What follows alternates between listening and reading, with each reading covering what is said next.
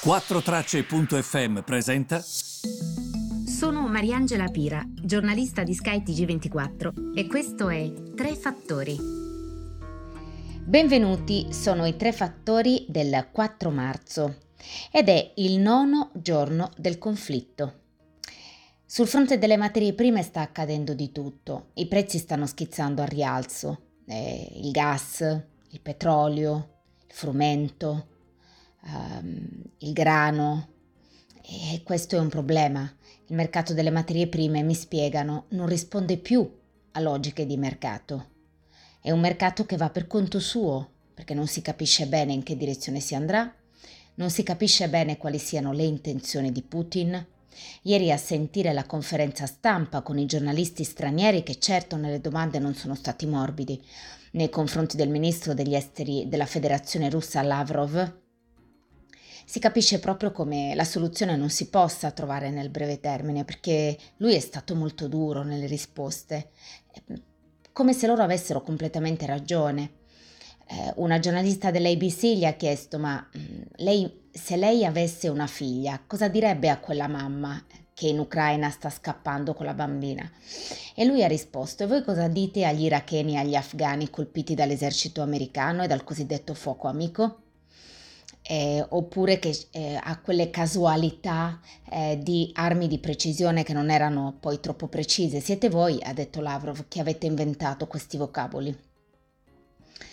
Um, al di là delle valutazioni di Lavrov su errori gravi commessi in Iraq e in Afghanistan, questa situazione lui dovrebbe rispondere a questa situazione quindi dovrebbe parlare di questa situazione, ma lui è convinto di avere completamente ragione, dice che siamo noi giornalisti ad aver coperto male la situazione nel Donbass e come i russi nel Donbass siano state vittime della popolazione ucraina.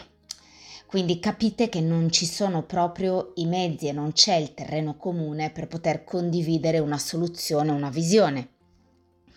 Mi ha fatto tenerezza un telespettatore perché mi ha scritto perché non proponete che il Papa vada a Kiev con il suo omologo eh, russo e possano insieme rimanere lì sia lui sia il patriarca finché eh, il conflitto um, non ha fine perché Putin sarebbe colpito da questo gesto. Oppure perché non si manda la Merkel che conosce bene l'Europa orientale e che in qualche modo eh, può aiutare?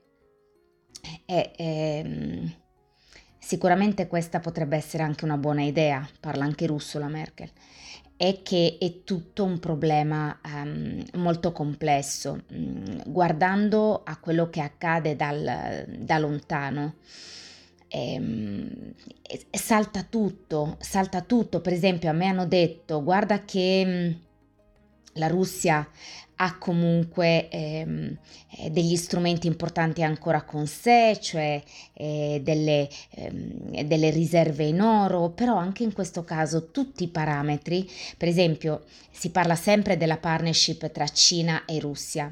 A me risulta che del commercio Russia e Cina circa il 37% e il 47% rispettivamente avvenga in dollari e in euro. Eh, ma i parametri delle valute utilizzate in passato è saltato perché c'è stato il blocco delle riserve.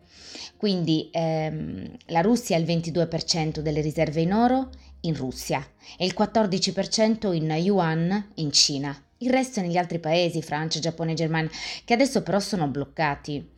Poi cosa fa? Ha vendite, ha ingressi di vendite da gas, e presumibilmente sono in euro.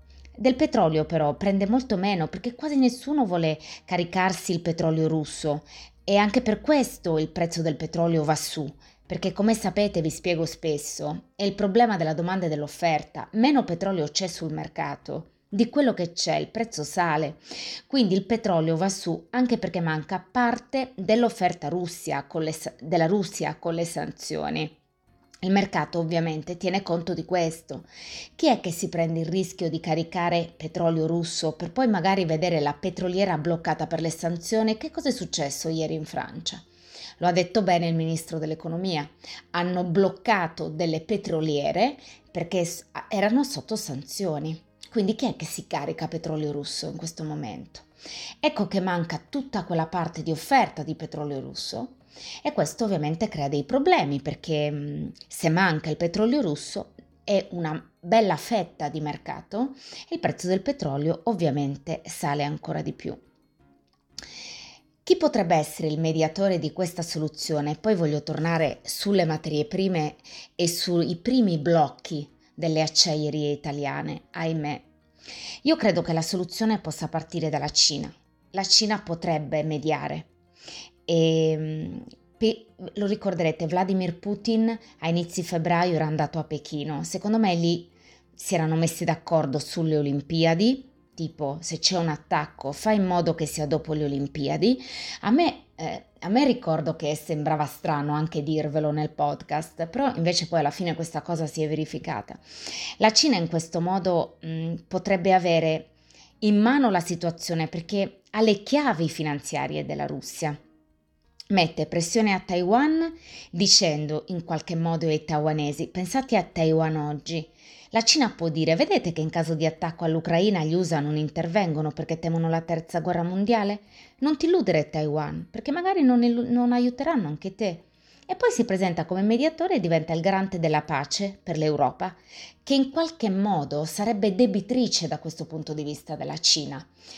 So che sto andando avanti, però il, la Cina non si muove mai senza andare avanti un po' come i loro piani che sono quinquennali e non come i nostri che ci ritroviamo a un certo punto senza gas perché non abbiamo fatto i compiti a casa. La Cina i compiti a casa li fa e questo è un passaggio che voi dovete avere benissimo a mente. La Cina in cambio chiede più relazioni commerciali, magari si fa pagare tramite eh, yuan digitale, quindi svilupperà il suo sistema che non è lo SWIFT ma il CHIPS, Como Imola Palermo Savona ed è magari una precondizione per lei per tra qualche anno, perché no, prendersi Taiwan? E, ehm, è ovvio che adesso non può farlo perché il CHIPS è troppo giovane e, mm, e non, non, può ovviamente ottenere tutto questo adesso, occorre tempo, occorre magari un suo passo importante verso la pace in Europa. E Putin? Putin cosa guadagna da questo? Quante volte vi ho detto che secondo me ormai si è andati troppo avanti? Che cosa concedi a Putin in questo momento? Molto difficile, no? Saperlo. Solo un'implosione della Russia, quindi una Russia che si ribella a Putin, potrebbe in qualche modo aiutarlo. Sì, potrebbe tirarlo fuori da questo pantano dell'Ucraina. Putin porterebbe a casa il Donbass, o poco meno, Fisicamente però l'ha smilitarizzata l'Ucraina con queste azioni di questi giorni. E infine ha la certezza eh, che mai l'Ucraina entrerà nella Nato, secondo quello che stiamo vedendo in questi giorni, perché gli Stati Uniti, come vedete, se ne rimangono ben fuori la Cina potrebbe essere garante di tutto questo. Zelensky rimane, l'Europa accelera poi magari la procedura di ingresso dell'Ucraina nell'Unione Europea e questo magari a Putin va anche bene perché l'Unione Europea non è un'organizzazione militare, non gli crea i problemi che gli crea la Nato. Insomma, alla fine la Cina ancora una volta eh, seguirebbe l'arte della guerra che le è propria, che è quella di Sun Tzu prendere l'Europa come sfera di influenza senza sparare un colpo e senza e adottando sempre il principio di non ingerenza. Male che vada aiutano, portano magari le persone a colloquiare, però non si mettono in mezzo fisicamente, figurati tantomeno militarmente. Fanno la guerra senza farla, senza combattere. La guerra è da persone tattiche come Putin, così come mi ha spiegato oggi un bravissimo analista devo dire che Putin è tattico, non è stratega come Traiano. Resta un tattico, ma non sei uno stratega e infatti è in un pantano assurdo. Eh, le cose poi stanno cambiando davvero molto velocemente sui mercati, eh, sulle conseguenze dei prezzi delle materie prime. Ci sono decisioni giornaliere che hanno impatto diverso sul mercato in continuazione. Pantarei, eh, diceva bene appunto il filosofo Eraclito. E la Cina poi, come sapete, a quanto pare sapeva proprio della decisione della Russia. E, mm, è veramente molto complicata la situazione. Veniamo invece a noi, perché come vi dicevo le cose sono molto cambiate e, mm, e, purtroppo ci sono i primi blocchi. Si è iniziato stamattina con alcune eh, notizie che continuano ad arrivare dal Foggiano, dalla Calabria. Per esempio in provincia di Foggia gli autotrasportatori hanno avuto diversi problemi. L'AGI, l'agenzia di stampa, ha citato questo eh, signore che lavora nel 118 e che era in attesa di fare benzina, si deve spostare con l'automobile proprio perché lavora nel 118 in alcuni centri del Foggiano e ha detto dopo tre tentativi andati a vuoto ho trovato questo distributore aperto e un'ora che sono in fila spero di riuscire a fare il pieno. La stessa cosa ehm, eh, l'hanno confermata le aziende associate ad Asso Petroli e ad Asso Energia che sono operative nella distribuzione dei, cap- dei carburanti sia attraverso la strada, la rete stradale, sia all'ingrosso e registrano una contrazione della disponibilità di petrolio nella loro rete. Se poi andiamo in Calabria c'è stato un vero e proprio assalto a distributori di benzina, una sorta di psicosi sia in Calabria, come vi dicevo, sia in Puglia. Ma anche in Calabria, per esempio, si moltiplicano le segnalazioni dei supermercati che vengono svuotati da clienti che sono preoccupati per lo sciopero degli autotrasportatori, ma anche per le incertezze che sono provocate dalla guerra in Ucraina. Il tutto tra l'altro col dubbio che tutto questo, scrive sempre Agi, possa incidere sensibilmente sull'aumento dei prezzi perché ci sono queste lunghe file di autovetture nei distributori di carburante. Eh, badate bene che questa cosa io l'ho sentita anche mh, eh, in altre regioni. Eh. Alcuni scrivevano su Twitter, vedevo, ma è normale questa fila dal benzinaio? Sta cambiando qualcosa. E poi c'è la questione delle fonderie. Le fonderie che, come sapete, eh, operano nel settore dell'acciaio e mh, mm, hanno bisogno delle materie prime, perché altrimenti rischiano eh, di fermare la propria produzione. Contate che eh, Assofond, appunto, l'associazione che riunisce le fonderie. In Confindustria rappresenta le fonderie italiane che hanno più di mille imprese sostanzialmente 30.000 addetti, un fatturato complessivo di 6,5 miliardi di euro. E adesso continuano le criticità e stanno peggiorando. Il prezzo medio con cui le imprese comprano all'ingrosso l'energia sta salendo in modo impressionante e basta vedere qualsiasi grafico, anzi andate a vedere sul sito internet la fonte GME Genova, Milano Empoli. E vedete come il prezzo medio all'ingrosso dell'energia sta aumentando inesorabilmente. E questo che accade, in particolare le sanzioni contro la Russia, eh, ovviamente provocano nuovi shock sul lato dell'offerta di materie prime dei semilavorati e questo ha impatti devastanti sui prezzi e, ehm, sui prezzi che salgono tantissimo, poi a volte la fornitura arriva a stento, quindi c'è anche un problema proprio di fornitura delle materie prime che sono necessarie a questo tipo di catene produttive. E ci sono delle novità, vi faccio un esempio. Partiamo proprio da questa storia, Zanardi Fonderie. Ho qui di fronte ai miei occhi il loro comunicato ai clienti, datato Minerbe 3 marzo 2022, la giornata di ieri. Vi voglio leggere ehm, un, un pezzetto di questo comunicato per farvi capire per far toccare con mano a voi che cosa significa prezzi del gas e del petrolio in rialzo e che cosa significa carenza di materie prime che arrivano nel paese. Sentite questo comunicato.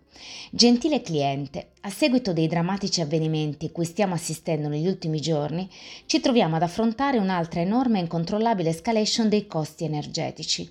Dopo aver dedicato gli ultimi mesi a ricucire, seppur parzialmente, il gap che si era creato tra i costi che immediatamente dovevamo sostenere di gas, energia elettrica e i prezzi di vendita, ci troviamo adesso in una situazione completamente fuori controllo. Capite cosa dicono? Loro hanno cercato di mantenere i prezzi di vendita tutto sommato normali, ma i prezzi del gas e dell'energia elettrica aumentavano. Come accade al bar sotto casa mia che non paga più 800 euro di bolletta ma 2004. Ci rendiamo conto che ovviamente sei portato a chiuderla la tua attività. Questo è un grave problema per l'economia che stava uscendo dal Covid tra l'altro nessuno parla più di Covid. Stavo uscendo dal Covid, stavamo ehm, cercando di riprendere in mano la nostra vita, il nostro lavoro, quindi ovviamente anche l'economia del paese. E adesso? Adesso ci ritroviamo punto a capo, ma il quarto colpo consecutivo non è che uno riesce a rialzarsi sempre. Sentite questo pezzo.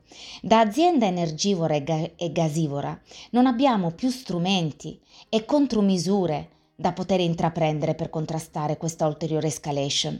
Di conseguenza, con la presente vi informiamo che siamo costretti a sospendere immediatamente, pensate che grave, le attività fusorie e di trattamento, procedendo quindi allo spegnimento dei forni fusori e di quelli di trattamento termico di house tempering. La misura avrà durata di almeno una settimana, poi valuteremo, eccetera, eccetera, eccetera.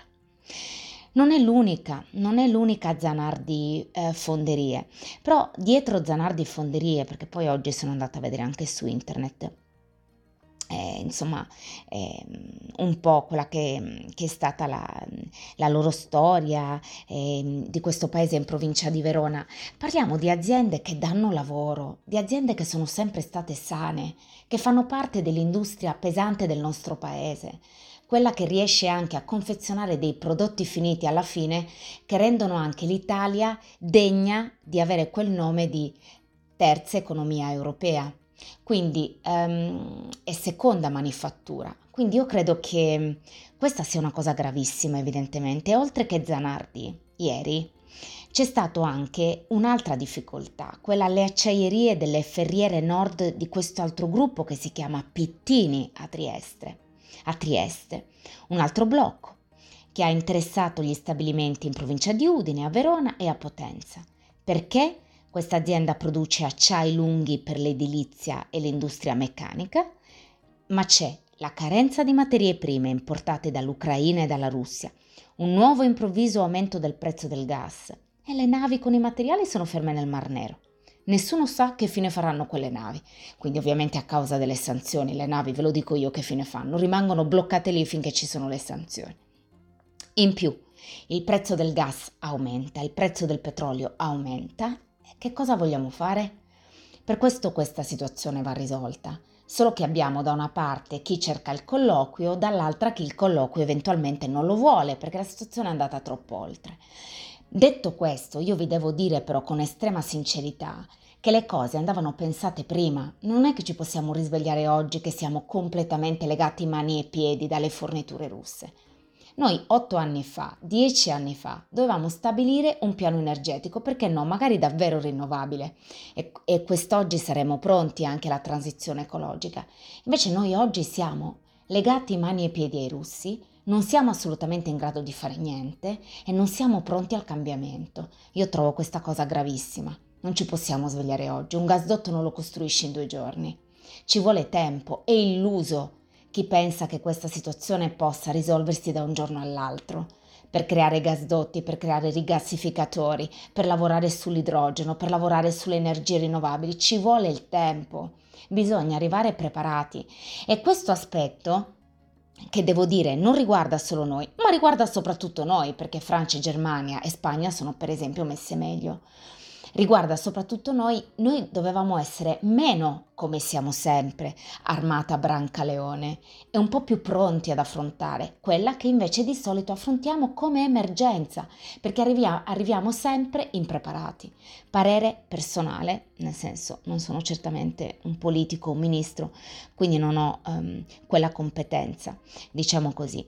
Noi ci abitueremo adesso a questo mercato sempre sull'ottovolante, ogni tanto va giù, ogni tanto va su, ehm, quando va su è perché salgono i titoli della difesa, i, i titoli della cyber security, i titoli dei semiconduttori, dei chip, chip avanzati e ovviamente ci si rifugia sul dollaro americano perché è una valuta ritenuta sicura, ci si rifugia sull'oro. Il tran tran è sempre lo stesso quando si guarda ovviamente alla questione conflitto bellico. Però è grave proprio stare in questo periodo di incertezza, come vi dicevo, mia modesta opinione, Putin ha ragionato dicendo ora o mai più, questi stanno in difficoltà in ginocchio adesso, non è che se lo faccio tra due anni è il momento giusto, questo è stato il momento giusto per lui, quindi è eh, assolutamente assurdo che possa crearsi una cosa del genere. Nelle parole di Lavrov dette ieri io ho sentito quasi una sorta di spirito di vendetta nei confronti degli americani. Eh, L'Europa e degli americani rivediamo il concetto di Europa, perché voi siete come Hitler e Napoleone. voglio dire, la conferenza aveva questo tono, eh? questo per, per dire a tutti di che cosa stiamo parlando. Bene, io ho finito. Prossima settimana mi concentro un po' di più sul petrolio, perché molti di voi mi hanno detto: ma perché quando il petrolio sale la benzina sale velocemente, quando scende non scende altrettanto velocemente? Che dirvi se non che avete ragione? E l'ho notato anch'io ovviamente, e io stessa faccio, faccio questa domanda agli ospiti. Qual è il punto? I punti sono due. Il primo che comunque il Brent è espresso in euro e spesso è vero che il Brent scende, ma eh, bisogna sempre guardare il cambio valutario. Eh, mi spiegano il cambio euro-dollaro. Quindi faccio un esempio: se il Brent si muove e si muove magari eh, velocemente, eh, ma nello stesso tempo quando il Brent magari come prezzo del petrolio scende e scende anche l'euro-dollaro, il prezzo in euro del petrolio rimane comunque elevato perché il dollaro si valuta nei confronti dell'euro, quindi il prezzo in euro del petrolio rimane mm, un prezzo elevato. Mi dicono anche che probabilmente bisogna andare a vedere anche come è strutturata la formula di questo Platz eh, di cui vi parlerò bene la prossima settimana. De- però alla fine, in sintesi, ha ragione chi mi ha scritto questo, perché le componenti del petrolio, compreso anche il cambio valutario, non sono le stesse sono le stesse sempre. Idem le componenti della benzina. Nel momento in cui il petrolio sale, la benzina che ha sempre, il cui prezzo ha sempre quelle componenti, quello della materia prima, quello dei rifornitori, ehm, quello delle AC, cioè la benzina ha sempre gli stessi componenti. Perché quando il petrolio sale sale così tanto quando scende scende così tanto? È difficile non pensare che qualcuno speculi. Quindi su questo io sinceramente sono d'accordo con chi mi ha scritto. Tornerò su questo tema perché voglio approfondire bene anche la questione Platz. Ne parleremo magari la prossima settimana anche perché sono già 21 minuti e 52 in questo momento. Vi ringrazio per, averci, per avermi seguito e ci sentiamo prestissimo per un ulteriore aggiornamento su quanto sta accadendo tra Russia e Ucraina. Grazie ancora e a presto.